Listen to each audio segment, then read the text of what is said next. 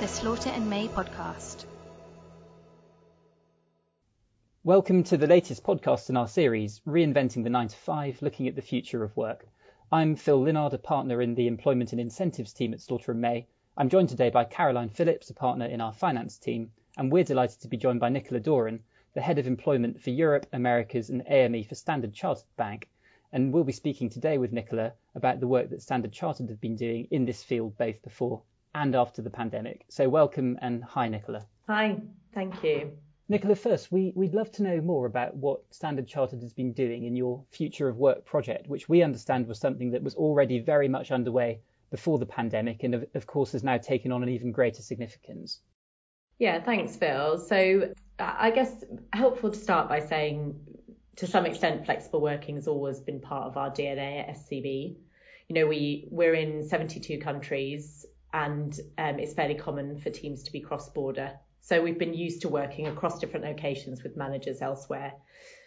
Uh, and it was pretty normal for us to have meetings where uh, some people were on the phone, some people were on video con, and often you just didn't know where people were. Um, and, and we were used to ensuring those meetings were inclusive and, and working in that way.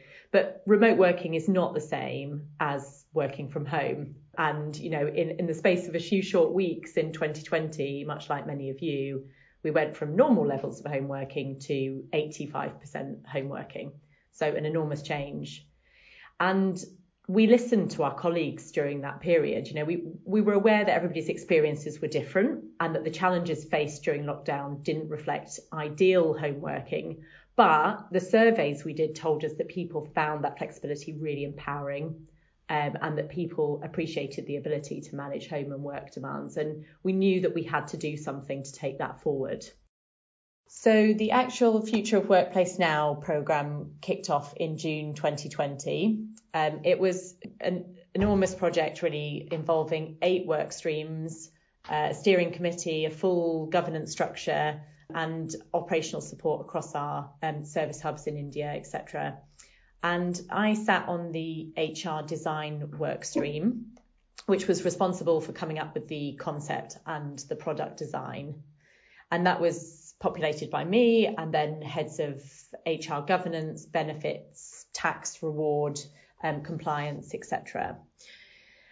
Um, the project ran in phases. So um, we ran phase one earlier this year, covering our nine main markets um, we're now in the throes of phase two, where we will cover another 20 and we will cover the rest of the markets through phase three towards the end of this year and in 2022, which means that by the end of next year, we will have all 72 countries flexibly or having the opportunity to do so. It sounds like a huge undertaking, Nicola. What was the role of the legal team in, in the project? So, uh, as the sort of resident employment lawyer, and in fact one of the only members of the legal team on the programme, um, my my main role was to draft a new global employment flexi, flexi contract template, and we decided we would use that for new hires. Um, and that we would draft a simpler contract amendment letter for existing staff. So we didn't propose to repaper 82,000 people over the course of the next couple of years effectively the, the flexi contract was also an opportunity to look at our contract and just bringing a bit more up to date. We didn't want that 28 page dense banking contract anymore, so we made it much more user friendly. And we put a, a, sort of summary page up front that both parties could refer to. We made it an offer letter style where we referred to you, so it was much more sort of personable. But it also contained all of the new clauses on working location, working time, trial periods, um, health and safety assessments and sort of amped up provisions on, on confidentiality and privacy, um, given that we would be remote working. And is it the same contract across all of your jurisdictions? Because you, you've got a real challenge with such a global business. So I'm really interested to know sort of your role in, in managing that. Yeah, it's a really good question. So we do, we have always had, or for the last six to seven years, we've had what we call our, our 1C template. So we, meaning one contract. So we do try to have a global master, um, which we tailor with essential legal changes in each market. And that means wherever you pick up that contract globally, you've got that familiarity and it's quite quick to work through it. There are, of course, exceptions. You know, we have markets where the contract looks completely different. Um, but on the whole, we try to be fairly uniform. And that was the idea with the flexi contract too. Let's come up with a base template Um, we drafted it on the basis of a sort of relatively neutral, low protection jurisdiction. Uh, I think we, we did either Hong Kong or Singapore. And then we, through the phases, we tailored for each of the countries. So in earlier this year, we we looked at that contract uh, for nine markets and, and added in essential legal clauses or specific benefits clauses for those markets. And we'll phase that through phase two and phase three. Did you come across any markets where the legal landscape was so different that you had to take a different substantive approach, or have you been able to standardize the approach across all of your markets so far? Yeah, we, we did. I mean, there, there were, you know, really flexible working um, in some of our markets is barely a concept. You know, we're very lucky in the UK that we have a statutory right to request and it's well baked into our sort of legal landscape, but that really isn't the case in other jurisdictions. Um, some jurisdictions don't even really have a concept of part-time working. Uh, so there were jurisdictions where we had to remove some of the options because the, um, for, for, example, from an ops perspective, you know, there's no ability to part to prorate part-time leave. Holiday was actually one of the most complex um, discussions that we had in each of our jurisdictions. How did we make that work? So yeah, in some jurisdictions we um, we lifted out some of the options, but we we could manage hybrid almost everywhere home working was possible in most locations. And building on that, how did you marry up the thinking of the business about hybrid working on the one hand, which you know may have been more consistent internationally, um, that's on the one hand, and then on the other hand, the expectations of employees and the workforce, which based on different cultures and as you've just been describing, different working working practices historically, may well have come from a very different starting point. Yeah, yeah, that that that was probably one of the most interesting pieces. I mean, um, in terms of the sort of cultural piece, uh, you know, I mentioned in in some ways we were part of the way there. People were used to this to some extent, but there were still specific cultural challenges in some jurisdictions. I mean, uh, we had, for example, um, some management teams saying that they they were just kind of okay for time flexibility, thanks very much. Um, and we had to explain that it wasn't really optional, it was part of the programme, um, and that non standard office hours would become a thing um, in our organisation. Um, and we had people asking if we if they could exclude Mondays and Fridays because they felt from home working because they felt people would um, you know use that to their advantage or that they wouldn't work properly on those days and so there was a lot, there was a lot of cultural, um, there was a, a lot to bring people along on that journey, but we, we had this dedicated cultural work stream as part of Future of Work, um, who were looking at that constantly.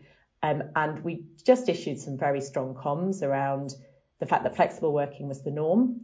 Um, and that was the sort of de facto position. And you had to have a good reason to deviate from that as a business. And that we expected people to lead from the top, right down from the management team through to team management we expected people leaders um, to work in this way too, and to demonstrate to their teams that it was um, that it was acceptable and the norm.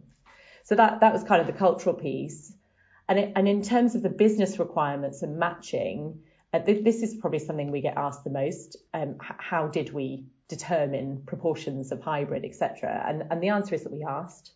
We asked our staff base. Um, we we ran a survey at the end of the year called the Expression of Interest um, and set out a number of options and ask people what they would like to see in their teams, which of those options um, they would like to apply for. Um, and we then, so we ran that as a sort of bottom up process.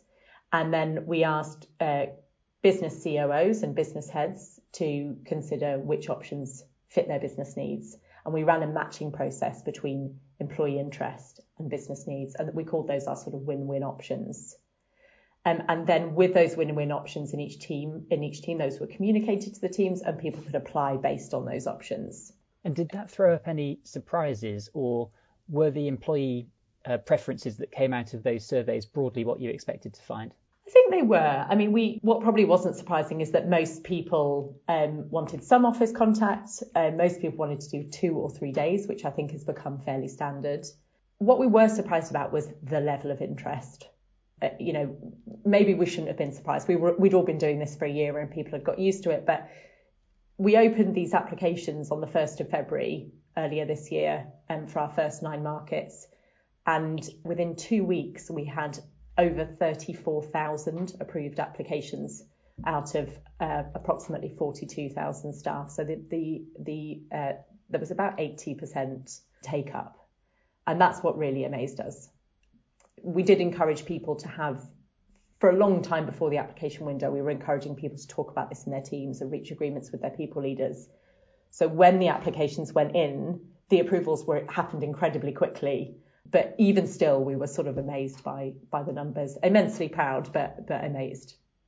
I think it's a really good point, Nicola, that you that you talk about having strong comms from the top because I think one of the challenges as everybody tries to adapt to this new world is making sure that everybody is behind it in order for it to work. And one of the concerns, I guess, that a lot of our clients have and other people is is getting it to work when we're in this hybrid environment. So we've been in an environment for the past year where it's sort of been forced upon everyone. So it's almost the opposite of flexibility, but it has worked because everybody's in the same situation. And I think as we move into a new world where people have more hopeful, hopefully choices and and and more freedom in terms of determining um, their flexibility, making sure business resistance is eroded, shall I say, and supportive is really important. So it's really good to hear about your sort of comms piece. Do you have any sort of ongoing plans to deal with that that business resistance?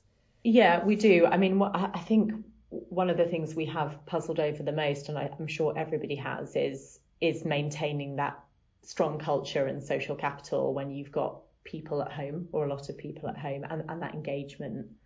Um, and we it in that work stream that was dedicated to this, but also just generally in our HR function and through people, people capability and learning, we've been looking at um, how to maintain our culture. And one of the things we ran last year was called uh, the Water Cooler Challenge. So we asked all of our colleagues globally to participate in a challenge to come up with ideas on how to recreate those moments of incidental contact in the office and we, we, we whittled that down to 76 ideas and then distilled those into six final ideas. Um, and it's been fascinating to sort of watch that process happen. So we've uh, suggested things like um, doorstops with senior leaders, so where senior leaders carve out time um, to uh, be available virtually to people to just ask questions. So just like passing by the partner's door in the office. Virtual co-working spaces where you can all work together fairly quietly and you can go for breakout coffees apps to connect colleagues who live locally to each other. So it's about maintaining that contact even when we are hybrid. We've also undertaken a lot of work to remodel our offices. So less dedicated desk space, more collaboration space. And I do think it is generally about creating that space in our diaries, in our workplaces to continue to work together and learn together. And that's what we're really focused on. I guess the other thing I would mention is that everybody, even 100% home workers, have a designated office baked into their contract. We want everybody to feel they have got that real connection to a physical place that belongs to SCB. Um, so they can always come into the office. Nobody is mandated to stay at home 100% of the time. And Nicola, your organisation is clearly right at the forefront of thinking about hybrid working and you know you you beat the market to it because you were thinking about this before the pandemic began. Looking ahead though what do you expect are going to be the main challenges that come up for this hybrid working model whether they're challenges that you had always planned for or whether they might be new challenges that have emerged given what's been happening in the world since you designed the program? Yeah.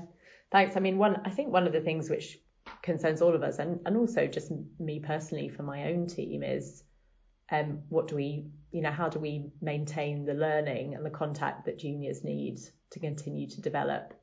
Um, and uh, one of the things we've done there is to strongly suggest, um, and, and, and it's not a blanket rule, but to strongly suggest that for early careers, people do spend three days per week in the office. Um, you know, we, we're also encouraging people leaders to set up regular time in their diaries to speak to their juniors, which is a really simple thing, but it's incredibly important. Um, you know, we all know that juniors uh, feel less able to pick up the phone to ask those questions, so it's about allotting time to them um, to do that.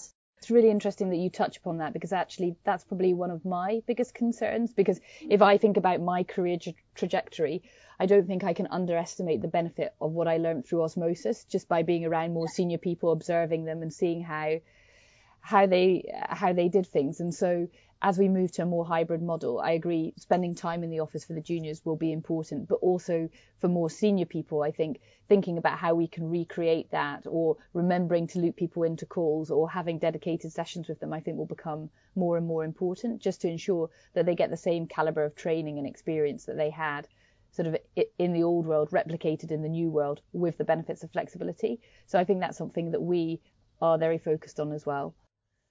Yeah, absolutely. I mean, coming from a private practice background, Caroline, I totally agree with you. You know, I, I think we all learn so much by being placed next to partners in the office and just listening to calls and how you conduct yourself, how you engage with clients. So I, I totally share that, and I, I do think that's, cert, you know, we certainly don't have all the answers, but I think that's sort of some of the solutions. The other thing which I really don't have the answers to, but which is something that's absolutely on my mind, is is the sort of diversity and inclusion piece because on the one hand, I think flexible working absolutely fosters and furthers diversity and inclusion. And I hope it continues to do so. I hope far more people feel that they can walk through the Standard Chartered door because of how we're allowing them to work. Um, but at the same time, I see more and more articles focused on, you know, will this have also a detrimental diversity impact whereby, for example, more women elect to work flexibly and become less visible in the workplace. Um, that is something which I think we need to continue to be focused on, staying engaged with our team members, making sure everybody's getting the same level of exposure and the same opportunities. That's going to be one of the greatest challenges, I think. And I suppose, Nicola, that raises the question of people who actually don't want to work in a hybrid way, people who want to yeah. stick to working in the office every day on a fixed pattern. I suppose two questions. Firstly, does does the standard chartered hybrid working model accommodate people who actually want to work in a uh, what might be described as more traditional way? And secondly, if people do want to work in that way, do you do anything to then educate them or train them about how to work with people who are working in a hybrid way to make sure that the cohesion remains? Yeah, I mean, um, in answer to the first question, um, it, yes, we do make space for that, and, and nothing about future of workplace now was ever mandatory. And um, so we did we started out by doing a job family analysis where we looked across all of our roles in the bank and determined whether we thought it was a hybrid role, an office based role, or could be an 100% home based role on a non mandatory basis. So we do have traders and sales staff for whom the technology means that they are still predominantly required to be in the office, and our branch staff, for example, in our retail locations. Um, but we knew from the outset, and we said from the outset, everybody's needs are different. This isn't one size fits all. Any changes or choices are a two way discussion. So if somebody wants to be in the office nine to five, five days a week, that's absolutely fine with us. You know, they can they can do that. And in terms of how we train people and engage people, I mean, one of the things we've noticed on that, I don't know if this is the same for you guys, is that now actually when I come into the office, it almost feels like my work setup in the office is less suitable um, than my home setup is because my home setup is tailored completely to video calls. And so one of the things we are really focused on is continuing to evolve that office space, making sure that every desk has the video facility, making sure the collaboration space is right so that when people want to come in, there is that opportunity to all sit together. So far more sort of collaborative working than just all sitting in isolated desks. But that is, you know, that is absolutely sort of continuing improvements. Um, we've also had discussions around whether all meetings, even when some of us are in the office, should just continue to be virtual so that everybody maintains an equal seat at the table. But I think these are things which continue to evolve over time. It's something we continue to look at. Yeah, I think you raise a few few points that we're also pondering ourselves. So hybrid working when there are people in the office and out of the, the office. I I completely get your concern about sort of diversity and inclusion and making sure that everybody has an equal seat at the table. And I think whether that means that we have more virtual meetings going forward, even when some are physically present, I can I can really see that. And we're also looking at our workspace um, and our office space to see how we can make it more appropriate for, for the sort of the new hybrid hybrid way of working. And I'm sure we'll we'll find that there are things that work and we'll find that there are things that don't work and we'll all have to evolve as we go. Yeah, absolutely one of one of the biggest benefits I think from my perspective of moving towards this more flexible uh, working pattern is hopefully actually retaining people um, in the type of professions that we're in um, for longer and giving them the chance to have a successful career uh, where they might otherwise have decided that they couldn't. What do you think the biggest benefits of a hybrid working setup will be? Yeah, I, I mean, I, I, certainly agree with what you've just said, Caroline. And you know, the one of the things that springs to mind is you know people returning after periods of leave and feeling that it's much more possible for them to come back in the way that they need and want to, which fits with their home life as well as their work life. But really, I think this goes to what our aim was from the outset with this program. You know, this was never this was never a cost save exercise for us. We didn't start this because we wanted to get rid of floors of property in London or in other high cost locations. And um, the driver was and still is employee experience. Um, so it was furthering a diverse and inclusive environment, but but it was also future proofing. You know, we we were already talking as an organisation about the next generation that's going to flow through to us, and that their norm is not nine to five office working. They expect to be much more dynamic. They expect to be and be able to work in different ways and in different locations. And so it was an opportunity to redesign the way we work for us, but also for our future workforce. You know, remaining really competitive in, in attracting that diverse and really high caliber talent. Um, so it was very forward looking, and I think that that's the greatest benefit in some ways that's come out of it for me is is feeling that we're ready um, and that we're looking forward as we as we sort of progress with this program. Thanks, Nicola. I think that's a very fitting way, actually, to bring the podcast to a close. I think thank you from Caroline and from me for joining us today. We found it extremely interesting, and I hope that the listeners do as well. For our listeners, thank you for listening. If you have any questions about anything that we've talked about today, please do feel free to contact Caroline or me or your usual Slaughter and May contact. Thank you. For more information on this topic or to hear our other podcasts, please visit www.slaughterandmay.com. You can also subscribe to the Slaughter and May podcast on iTunes or Google Play.